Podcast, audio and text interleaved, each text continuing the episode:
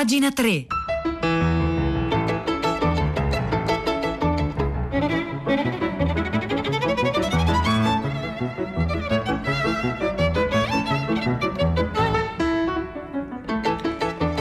Buongiorno, buongiorno, un caro saluto da Edoardo Camurri e benvenuti a questa nuova puntata di Pagina 3, la nostra rassegna stampa delle pagine culturali dei quotidiani, delle riviste e del web. Oggi è venerdì 20 novembre, sono le 9 e 2 minuti e iniziamo la nostra rassegna stampa eh, facendo il punto eh, all'interno della tragedia nella quale siamo gettati. Dico tragedia eh, perché insomma tutto sommato è abbastanza insomma, periodaccio e nel suo tempo perché proprio si parla, parleremo di tragedia greca, utilizzeremo alcuni dei concetti della tragedia greca per leggere la nostra contemporaneità, lo fa Enrico Palandri in un articolo molto bello uscito su doppiozero.com questa mattina intitolato Siamo la città appestata e siamo Edipo.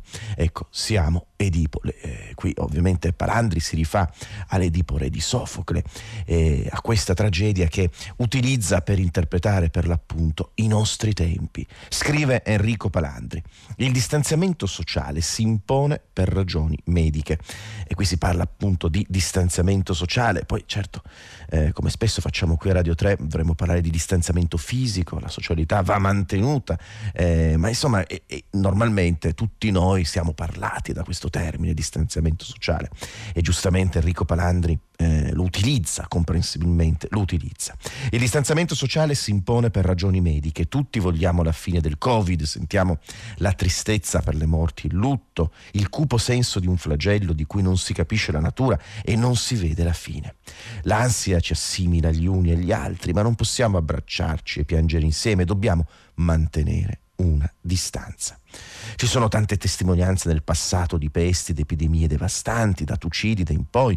Tuttavia, per riflettere su cosa sia la distanza imposta dal contagio, il mito aiuta più della storia e della scienza. All'inizio dell'Edipo Re, con Tebe devastata dalla peste, che cerca una via d'uscita dal dolore, Edipo parla ai sudditi. Li chiama figli, bambini. Il coro, la città, vuole capire come mai un dolore così violento, cupo e continuo sia disceso sulla loro città e il re, ascoltando il lamento dei suoi bambini, si rivolge all'indovino che espone il problema. Il figlio assassino del vecchio re Laio vive tra loro. Quest'uomo empio, parricida, ora giace con la madre. Edipo è inorridito, promette ai suoi bambini di scoprire chi è costui accidenti, è come dire, fenomenale, una macchina assoluta eh, mitologica, piena di significati, eh, per riuscire appunto a leggere quello che sta capitando. Ed Enrico Palandri sviluppa eh, dall'Edipo Re per l'appunto un tentativo di leggere la nostra contemporaneità. Nella tragedia di Sofocle, scrive su doppiozero.com, è descritto il cardine della società umana, la proibizione dell'incesto, i figli sono carne della nostra nostra carne, ma arriva un momento in cui si deve stabilire una distanza. La società deve separare il figlio dalla madre, la città intera, in questo caso strutturata come una famiglia, affetta attraverso il proprio re dalla troppa vicinanza. Per l'appunto Edipo chiama i suoi sudditi figli, c'è questa idea dello Stato laico, questa idea della vita in comune come un superorganismo, come un formicaio nella quale siamo tutti vicini, coinvolti, perennemente comunicanti. Sono tutti troppo insieme, scrive ancora Enrico Palandri su doppiozero.com, nella peste e nell'empietà. Il leader politico è troppo vicino ai cittadini, la città alla politica, il figlio alla madre. La risposta dell'indovino è semplice, bisogna ristabilire distanza dove c'è stato uno sconfinamento così empio. Eh, non a caso appunto anche l'idea del sacro, lo spazio, la divisione tra il sacro e il profano, sono due luoghi, due confini come tra il feriale e il festivo, eh, confini invalicabili, lo spazio del sacrificio è un luogo inaccessibile, il tempio. Eh. C'è sempre nella costruzione della società il tentativo di mantenere luoghi appunto eh, puliti, eh, luoghi puri, no? eh, che non siano come dire calpestabili no? Dalla, eh, dalla calca, dalla calca del nostro bisogno continuo di prossimità. Naturalmente, scrive ancora Enrico Palandri su doppiozero.com, i guai di Edipo ci accompagnano per tutta la vita. Una madre troppo affettuosa, troppo presente, troppo assillante, una madre che diventa fidanzata come nei versi livornesi di Giorgio Caproni ed è molto interessante, molto potente immaginare che eh, per l'appunto il rapporto che si ha con la madre, questo elemento archetipico, ehm, sia presente anche, come dire, nel nostro modo di vivere la pandemia, in cui tutti i grandi significati, una pandemia come quella che stiamo vivendo, riesca appunto a accelerare, a scatenare i significati profondi, archetipici nei quali siamo gettati. Eh, vediamo ancora cosa scrive Enrico Palandri in questo articolo su doppiozero.com. Sono gli elementi decisivi nella crisi non solo sanitaria di Tebe e nella nostra. Il legame tra la società e le sue elite, cosa si chiede ai politici, cosa siamo noi e chi cosa vogliamo e da chi. Leader oppressivi, leader paterni, leader non sufficientemente protettivi. Sono così numerose e diverse le prospettive intorno alla pandemia che ha investito il pianeta che siamo innanzitutto diventati bambini, facili prede della tentazione di essere salvati dalla scienza, dalla politica, dalla religione, da chiunque sventoli una soluzione. E questo è un, altro elemento interessante che Enrico Palandri eh, sottolinea all'interno di questo suo racconto. Eh, tutto sommato, ogni volta che, che noi abbiamo davvero paura e il nostro cervello regredisce a quella parte più antica, la parte rettiliana, primordiale, eh, la parte eh, predatoria in cui o attacchiamo o fuggiamo, che è, è, è la parte del cervello mh, mm, la, più, la più fragile per certi versi, quella su cui è più semplice costruire un nuovo imprinting, costruire un nuovo significato. Ecco, nel momento in cui abbiamo paura è molto più facile riprogrammarci, trovare eh, una nuova personalità, attaccarci come nell'imprinting al primo che ci propone una soluzione. Ecco, nel momento in cui siamo più esposti, più fragili. E tutto sommato questo è eh, un periodo in cui la nostra fragilità può essere, come dire, davvero il cavallo di Troia eh, per, per, per nuovi modi ordini, per dirla con Machiavelli. Nel chiedere aiuto viene istintivo ritirarsi, ristabilire una distanza sociale, ma anche regredire nell'essere infantile che ha bisogno di essere guidato individualmente e collettivamente. Ci consegniamo, scrive sempre Enrico Palandri su doppiozero.com, ci consegniamo come i pazienti al medico, ci dica lui che cosa si può fare come figli indeboliti che non sanno chi sposare o che lavoro fare, magari dopo una derisione sentimentale o professionale che chiedono alla famiglia di origine di salvarli, decidono loro cosa è meglio per loro. Eh, appunto questa parte eh, archetipica, eh, questa caverna, questa giungla che ruggisce, che ci, ci, espone per l'appunto al pericolo di essere riprogrammati cerebralmente. Insomma, molti, molti sono i temi che vengono sottolineati in questo lungo articolo di Enrico Palandri che troviamo su doppiozero.com. Allora, se la situazione è questa, la conosciamo fin troppo bene, anzi qui a pagina 3 eh, spesso proviamo, come dire, a mostrarne, a indagarne alcuni aspetti. Ecco, se la situazione è questa e abbiamo la tentazione, per l'appunto come ci racconta Palandri, di fuggire, di ricorrere a un aiuto, di cercare una soluzione, oggi al 335 5634 296 ecco possiamo trovare una, immaginare una mappa dei nostri rifugi cioè dove vorreste scappare? Qual è il vostro rifugio? 335 5634 296 per raccontarcelo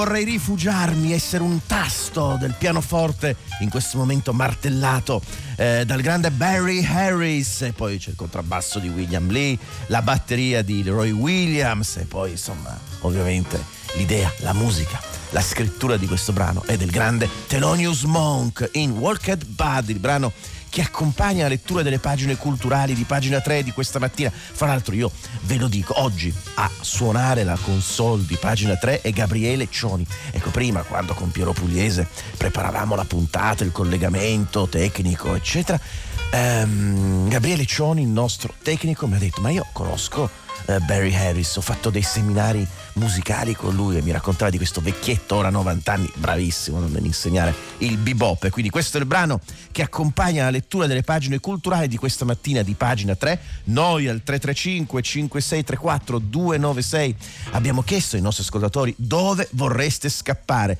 qual è il vostro rifugio. Ora lo chiedo a Rosa Polacco, ti prego non rispondere che vorresti scappare da me, ti prego. No, tu dove vorresti no, scappare e rifugiarti? Sono prontissima, ah, preparatissima e ti so rispondere con grande precisione. Il mio rifugio è il sonno. Beh, questo certo è il grande balsamo dell'umanità, il sonno per la Lo diceva Karl Marx, se ricordo bene, no? Proprio ragionando mm. poi sul capitalismo che voleva espropriare anche i, propri, i proletari della, del diritto al sonno. Ma eh, poi nel sonno tu sogni? Mi sa che pure Freud aveva qualcosa da dire in merito, senso, a proposito di meccanismi di rimozione, queste cose qua. Ma insomma, il sonno per me, proprio come per so, le nonne, eh, le vecchie zie che ci consigliavano, eccetera, è ristoratore parole. Sogno, sogno moltissimo e purtroppo faccio sogni legati alla strettissima attualità. Eh certo, certo, anche perché poi insomma, arriva il giorno, per te il giorno arriva molto presto, con tutta la città ne parla e lì per l'appunto si affrontano i temi di attualità. Qual è l'argomento che, su cui discuterete, lavorerete questa mattina? È qualcosa che porta alla dimensione dell'incubo, cioè la situazione della sanità, o meglio, della gestione della sanità in Calabria che non trova pace, non trova soluzione. In un mese sono stati fatti quattro nomi, ora se ne sta cercando un quinto, dovrebbe, si spera, essere quello definitivo per gestire appunto la sanità calabrese commissariata da, da, da 11 anni. Eh, ieri è stato anche arrestato ai, ai domiciliari il presidente del Consiglio regionale Domenico Tallini Salvini, insomma la situazione è particolarmente eh, grave sotto gli occhi di tutti, non, non, non, da oggi, nasce da lontano, si intrecciano in questa terra criminalità, incuria, eh, disattenzione da parte eh, della politica e invece partecipazione, mobilitazione da parte del, dei, dei, cittadini, dei, degli abitanti e dell'opinione pubblica, tutto questo eh, certo. sullo sfondo della, della pandemia che chiaramente non non aiuta questa situazione, anzi ne mette in luce tutti i nervi scoperti. Eh sì, e soprattutto come spesso accade è una specie di acceleratore delle contraddizioni da sempre presenti all'interno della, della società e della nostra vita. Rosa Polacco, allora non dormire, mi raccomando, adesso bisogna essere ve- svegli, walk, come il motto di Black Lives Matter. Eh, tutta la città ne parla alle 10 su Radio 3 con questo argomento. Buon lavoro Rosa Polacco a te e a tutta la redazione. Noi continuiamo invece la nostra rassegna stampa delle pagine culturali mh, dei quotidiani, delle riviste, del web, come diciamo ogni mattina.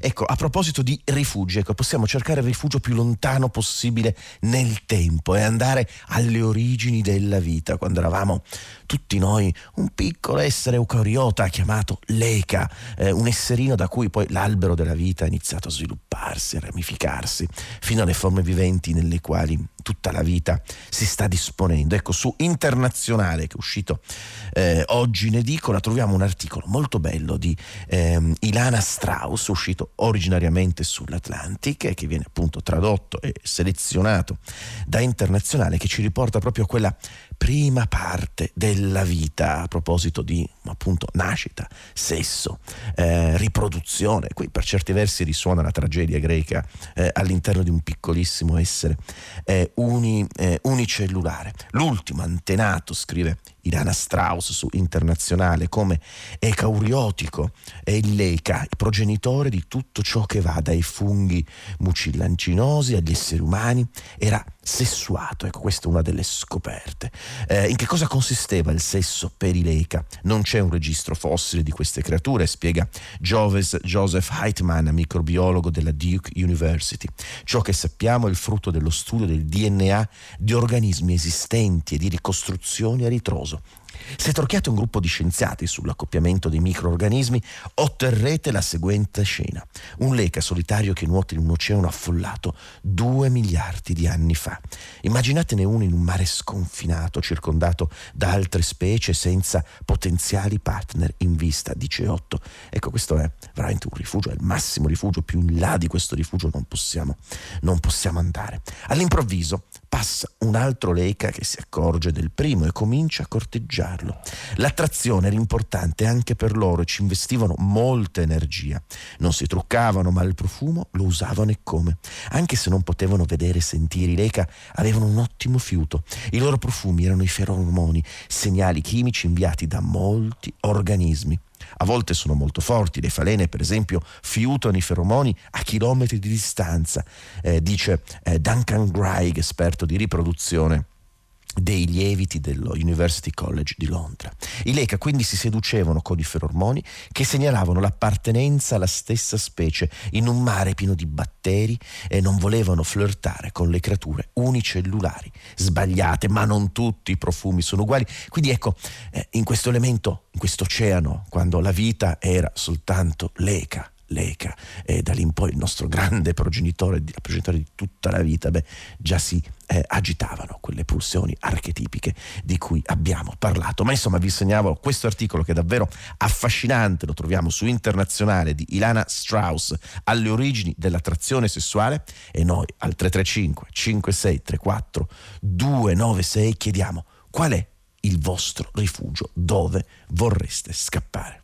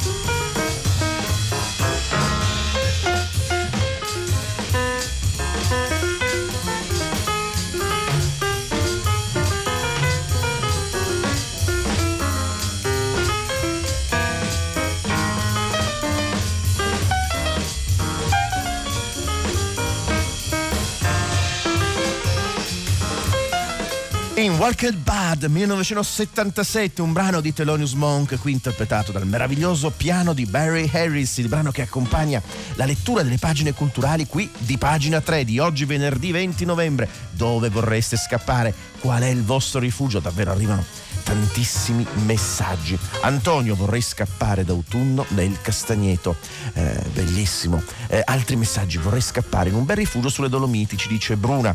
Voglio scappare in un monastero di clausura, sono isolata, ma almeno con qualcuno e altri messaggi che arrivano, eh, li sto prendendo qui, me li sta mandando Piero Pugliese eh, sul telefonino. Allora vorrei scappare, rifugiarmi dentro il corpo di un'aquila e sorvolare tutte le Alpi e gli Appennini e forse potendo allargare il tour, ci scrive eh, Assunta. Ecco, questo spesso si sogna, ecco, dicevamo prima con Rosa Polacco, spesso nel sogno si sogna di volare, di fare questi grandi balzi e di, così, e di guardare i posti, e di stare nei posti, di avere le vertigini. Insomma, tutto questo è piuttosto inebriante anche nel senso di spaventoso. Stefano da Parma, il rifugio per me è il Messico, vita semplice tra la natura un'altra ascoltatrice o ascoltatore il pensiero di Epicuro o quello di Spinoza. E poi eh, altri messaggi. Sandro, a proposito appunto di Edipo, dice vorrei rifugiarmi nel grembo di mia madre, con questo ritorno comunque all'origine, all'origine, all'origine di tutto. Davvero grazie per i vostri eh, messaggi e noi continuiamo la nostra rassegna stampa. Beh, un posto dove rifugiarsi, eh, turbolente ovviamente, ma nello stesso tempo è anche molto affascinante. Eh, insomma, un momento chiave eh, della storia mondiale del Novecento, beh, cento anni fa, con la nascita del PCI, la scissione di Livorno, il congresso di Livorno del gennaio del 2021, un momento storico fondamentale, ci viene raccontato da Ezio Mauro, appena pubblicato per Feltrinelli, un libro intitolato La dannazione, eh, in cui si racconta questo momento della storia. Oggi Simonetta Fiori su Repubblica, eh, sul venerdì di Repubblica lo intervista, una lunga intervista eh, in cui Ezio Mauro fa il punto no, su questo grande momento della storia italiana, ma non solo. Il grande romanzo della sinistra italiana comincia da un peccato originale che Ezio Mauro nel suo ultimo libro ha chiamato dannazione, un sortileggio, una coazione a dividersi che cento anni fa, il 21 gennaio del 1921, trovò la sua culla simbolica nel congresso di Livorno con la scissione dei socialisti e la nascita del Partito Comunista d'Italia. La sua storia è consegnata un'ampia bibliografia, ma nessuno l'ha raccontata con lo sguardo di un grande giornalista che torna torna nei luoghi, conti passi che dividono il teatro Goldoni dal vecchio teatro San Marco, cerca nei palchi a sinistra, nascosto nell'ombra, il busto di Gramsci in platea a destra la barba lunga di Turati. Ecco una lezione eh, che arriva da Nabokov, dice appunto Ezio Mauro, sono i dettagli a trasformare un materiale inerte in qualcosa che merita eh, di essere letto. Ma insomma, giornate convulse, come, come, si dice normalmente, quelle di Livorno, che però appunto quel congresso rappresentò, eh, scrive Simonetta Fiori sul venerdì, una novità nella politica italiana. Ezio Mauro dice sì, per la prima volta comparve una cinepresa a un congresso di partito e davanti al teatro Goldoni i leader venivano immortalati dal fotografo ufficiale con i lampi eh, di magnesio. C'è, ci fu un intenso lavorio tra la prefettura, fra l'altro poi tutto la polizia, eh, i servizi segreti, il Ministero degli Interni, spaventati di quello che stava, eh, che stava capitando. Eh, la rivoluzione russa era appunto appena arrivata come una forza irresistibile. Ezio Mauro dice che era stata una formidabile spallata ai tempi della storia, come se improvvisamente si fosse accorciato l'orizzonte socialista e la rivoluzione fosse a portata di mano. Anche Filippo Turati non aveva saputo resistere appunto al fascino rivoluzionario, ma fu Lenin a chiedere l'espulsione della corrente riformista e la scissione nasce proprio da questo. Turati, rappresentante appunto della corrente riformista e poi da qui in poi si sviluppa il racconto di quel congresso e tutte le conseguenze che quel congresso ha avuto proprio nel formare non solo la vita politica, anche il nostro modo di pensare, di ragionare e di guardare ancora oggi al mondo e alla realtà. Insomma, vi segnalo questa intervista e poi sul congresso eh, di Livorno avremo ancora modo di parlare. 335 5634 296 qual è il vostro rifugio? Dove vorreste eh, fuggire?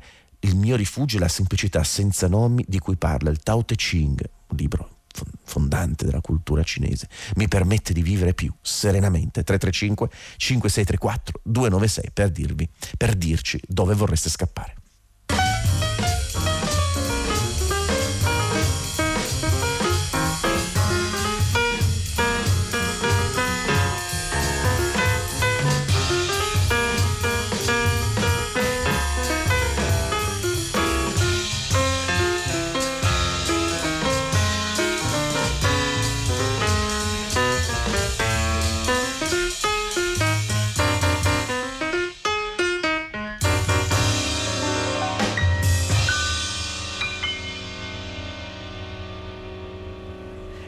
In Walked Bad, beh, brano meraviglioso questa mattina a pagina 3 col pianoforte di Barry Harris, eh, alla console Gabriele Cioni, appunto allievo di Barry Harris, che anche lui insomma secondo me ha fatto anche dei lavori con la console per rendere ancora più splendente ecco, questo, eh, questo brano. Eh, noi continuiamo la nostra rassegna stampa, innanzitutto arrivano davvero tanti messaggi questa mattina, eh, abbiamo chiesto ai nostri ascoltatori dove vorreste scappare, qual è il vostro eh, rifugio.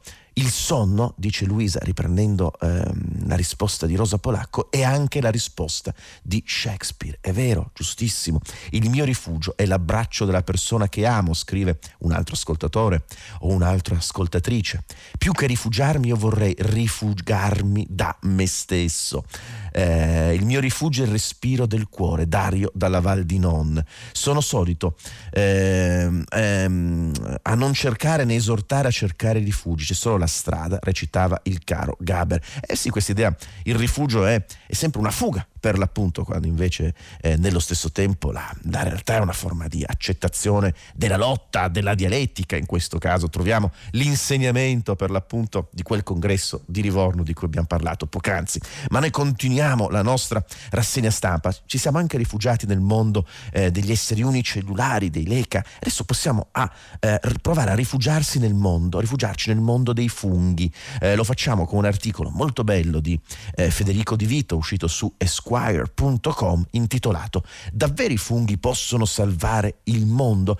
Eh, probabilmente sì, probabilmente sì, i funghi hanno proprietà e qualità incredibili, meravigliose, sia dal punto di vista mentale, dal punto di vista fisico, del riciclo, eh, del riciclo delle, delle sostanze, dal, della, della potenza ecologica come materiale, sono una delle forme primordiali che tengono insieme il pianeta attraverso proprio una compattezza, un web di comunicazione totale tra i boschi, i prati, le foreste. Tutto questo lo fanno i funghi, lo racconta Federico Di Vita eh, parlando fra l'altro di questo libro meraviglioso, L'ordine nascosto di Merlin eh, Sheldrake, eh, uscito mh, mm, pochi, pochi, mesi fa per eh, Marsiglio. Ehm, davvero a un certo punto poi Federico Di Vita in questo articolo fa un, un elenco eh, di tutto quello che i funghi possono fare, che cosa eh, rappresentano. I funghi, per esempio scrive ehm, sapevate che i funghi hanno portato le piante fuori dai mari facendoli da radici per milioni di anni, che le miliardi di spore che spargono costantemente nell'atmosfera innescano la pioggia, che se l'aspetto del pianeta è quello che vediamo lo si deve all'infinita rete di ife che lo tiene insieme perché altrimenti sarebbe sarebbe dilavato via dagli agenti atmosferici, che i miceli tessono reti intelligenti capaci di far dialogare tra loro, scambiandosi informazioni e nutrimenti, tutti gli alberi delle foreste, che noi di fatto viviamo nell'ambiente che i funghi costruiscono decomponendo la materia, che un tipo di fungo prospera tra i reattori di Chernobyl nutrendosi di radiazione, quindi pulendole, che altri sanno invece smaltire la plastica e che i funghi comunicano anche tramite impulsi elettrici e che questa caratteristica potrà essere forse usata nella messa a punto dei computer del futuro. Ecco, il grande rifugio è anche una grande soluzione. Qui in questo articolo di Federico Di Vita ne troviamo una era questa soluzione e sono i funghi. Allora, eh, davvero tanti tanti messaggi questa mattina eh, qui a pagina 3, ma insomma eh, si conclude la mia, eh, la mia, conduzione di questo periodo di pagina 3. Da lunedì ci sarà Nicola La Gioia e insieme a Gabriele Cioni alla console, Marzia Coronati in redazione, Piero Pugliesi in regia, Maria Chiara Beranec alla cura. Io vi saluto, vi ringrazio per l'intelligenza e l'affetto con il quale eh, seguite sempre pagina 3 e vi do appuntamento non con me ma con Nicola La Gioia lunedì alle 9 come sempre. Grazie.